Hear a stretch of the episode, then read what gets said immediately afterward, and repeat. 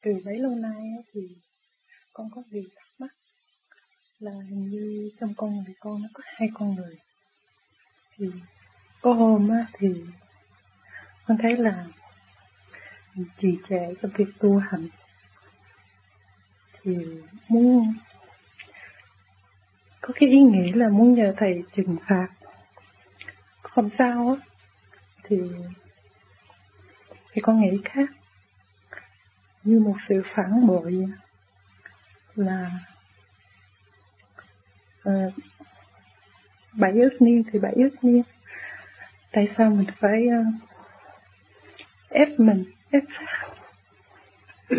cái này không có phải ép sát cái phương pháp này đâu có phải ép sát cho nên trong người nó có hai cái cái hồn và cái vía và lục căn lục trần. Thấy chưa? Lục căn, lục trần mà khi nó biết con tu rồi nó tìm cách nó làm cho chủ nhân ông phản lại cái đạo. Bắt buộc như vậy nó làm cho chủ nhân ông phải phản cái đạo. Để chi? Để nó nắm lại cái chủ quyền. Tâm tối hồi xưa. Phải nhớ cái chỗ này. Rồi cái vía cũng vậy nữa. Mình giáo dục nó tu. Có ngày nó hiểu được, nó thông cảm được, và nó thực hành được, và nó nghiêm trị được lục căn, lục trần cái ngày đó nó thích tu lên. À rồi một ngày nào mà cái vía giải đãi á, vì chủ nhân ông muốn nó làm việc này, muốn nó hiểu việc kia, hiểu việc nọ, nhiều quá rồi nó bỏ đạo. Cái vía nó bỏ đạo. Bỏ đạo thì lục căn lục trần nó vươn lên, nó nói. Bảy ức niên bảy ức niên cái gì gì mà phải ép sát. Nhưng mà nó thấy không thấy rõ, bởi vì nó ngu cho nên phân rõ cái tâm tối của lục căn lục trần nó không biết giá trị của sự cấu trúc siêu nhiên. Con thấy bây giờ lấy cái bát này luyện dưới đất, nó bể từ mảnh, hỏi cho bao nhiêu niên kiếp nó mới hội lại một cái chén thấy chưa? Mà nếu chúng ta có phần hồn, mà chúng ta đi theo con đường tâm tối và bỏ cái nguyên căn sẵn có sáng suốt của chính chúng ta, thì chúng ta bị tan rã đi. Thì có phải bảy ức niên nó mà hội tụ lại được không? Đó, cho nên sự tâm tối của lục căn lục trần lấn áp chủ nhân âm và muốn chủ nhân âm bỏ tu để nó hướng về tham dục của tình đời. Cho nó khôn ngoan lắm. Nó là con ma mà. Trong xác chúng ta có con ma. Nó bày đủ thứ hết đó. rồi một chặt nó bày cho con sợ. Sợ ông trời ông Phật. Bày nó coi ông trời ông Phật không ra cái gì hết. Vì nó chưa hiểu. Còn cái nguyên lý của bảy ức niệm này thì mình phải truy tầm và mình phải tìm hiểu cái căn cội mình đã qua nhiều giai đoạn đau khổ. Giai đoạn đau khổ ở chỗ nào? Mình thấy cọng cỏ nhà mình bị gãy, mình cũng đau lòng. Cái bông mình bị gãy cũng đau lòng. Cái chén bể mình cũng đau lòng. Nó ở ngoài thân tôi, tại sao tôi đau lòng? Vì những cái trạng thái này tôi đã qua rồi. Tôi đã khổ rồi. Tôi đã cực nhọc rồi. Tôi đã đau đớn. Tôi đã có cơ hội tiến hóa thành hình thành con người ai hy sinh nhiều ai đóng góp nhiều cho xã hội tốt đẹp, cứu những người đau khổ, tôi lại thấy vui. Tôi đã làm. Mọi trạng thái tôi đã làm, tôi mới cảm ứng được. Cho nên nhiều trạng thái tiến hóa rồi mới thành con người. Thành nó có bảy ức nguyên côn trùng, vạn vật tiến làm tiến làm tiến làm rồi nó mới trụ thành một cái tiểu thiên địa. Cho nên con người nó có thể sánh với ông trời mà nhiều khi nó giận luôn cả ông trời, nó ăn thua với cả ông trời. Trời ơi, tôi mới bước ra đi chơi mà mưa ông trời bắt lương, nó chửi à. đó, nó càng chửi chừng nào, nó càng được học bài chừng nào. Nó càng chống ông trời chừng nào, nó lại sẽ khép nó trở về trong cái phạm vi eo hẹp. Rồi đừng phải, lúc đó nó mới thấy cái giá trị sang lạng của bên kia. Cho nên chúng ta, ai ai cũng phải qua những cơn kích động rồi nó trở lại với thanh tịnh, mới hiểu rằng, ô, trời đất, yêu thương chúng tôi không có bao giờ bỏ tôi. Thanh khí diễn ban cho tôi hàng ngày, hàng giờ, hàng phút khắc. Ấm no đầy đủ, luôn cả tu muốn tu cũng có người phục vụ tôi. Tôi hạnh phúc vô cùng.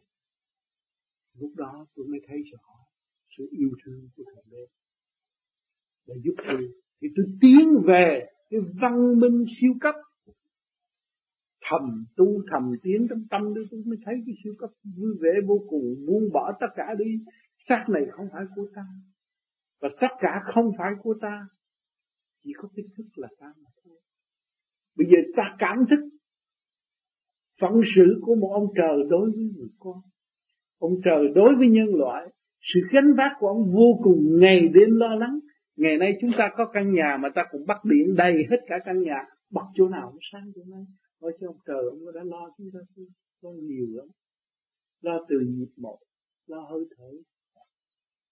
Lo miếng ăn Lo chỗ ở. Lo đầy đủ cho chúng ta Mà chính chúng ta là một người phản bội.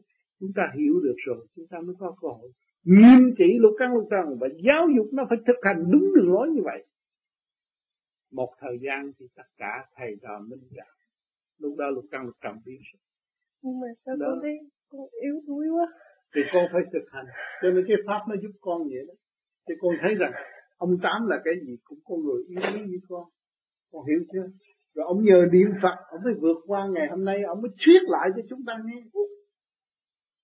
Và cái thao thao bất tuyệt của ông do đâu đấy? Do cái dày công của ông làm. Bây giờ con muốn nên sự nghiệp con phải làm chứ chúng biết muốn làm một dĩa đồ ăn ngon con phải nghiên cứu chứ. Phải không? Con phải tin càng đâu có phải tôi tin ông tám rồi tôi làm như vậy đâu. Tôi vì tôi nghiên cứu, tôi niệm, tôi làm, tôi hành như vậy. Rồi trước ông tám như vậy, tôi làm như vậy tôi được không? Tôi chưa đi một bước đường nào giống ông tám thì tôi thấy rằng chán quá. Hỏi tôi chán rồi, tôi đi đâu?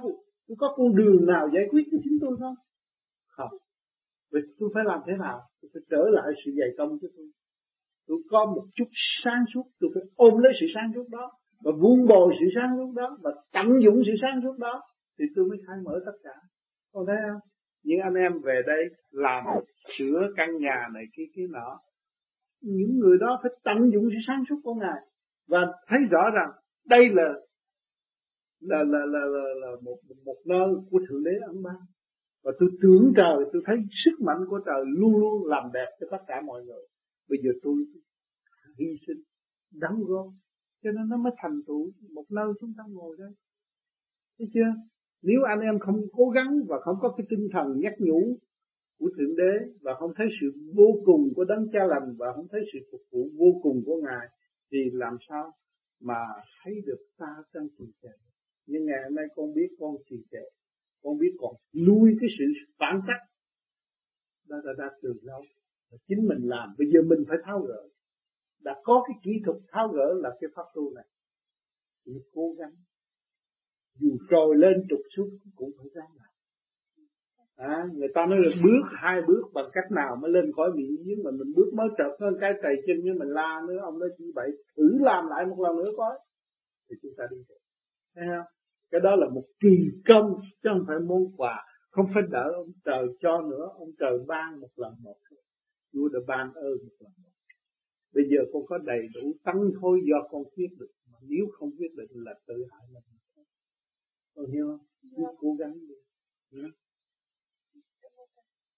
Tất cả những người ở đây thành công là do sự cố gắng chứ không có phải là không có phải là ý lại mà là cái phần trên thì luôn luôn hộ độ chúng ta mà ta cố gắng ta tới là ta mới hưởng được cái thanh quan của Chúa của Phật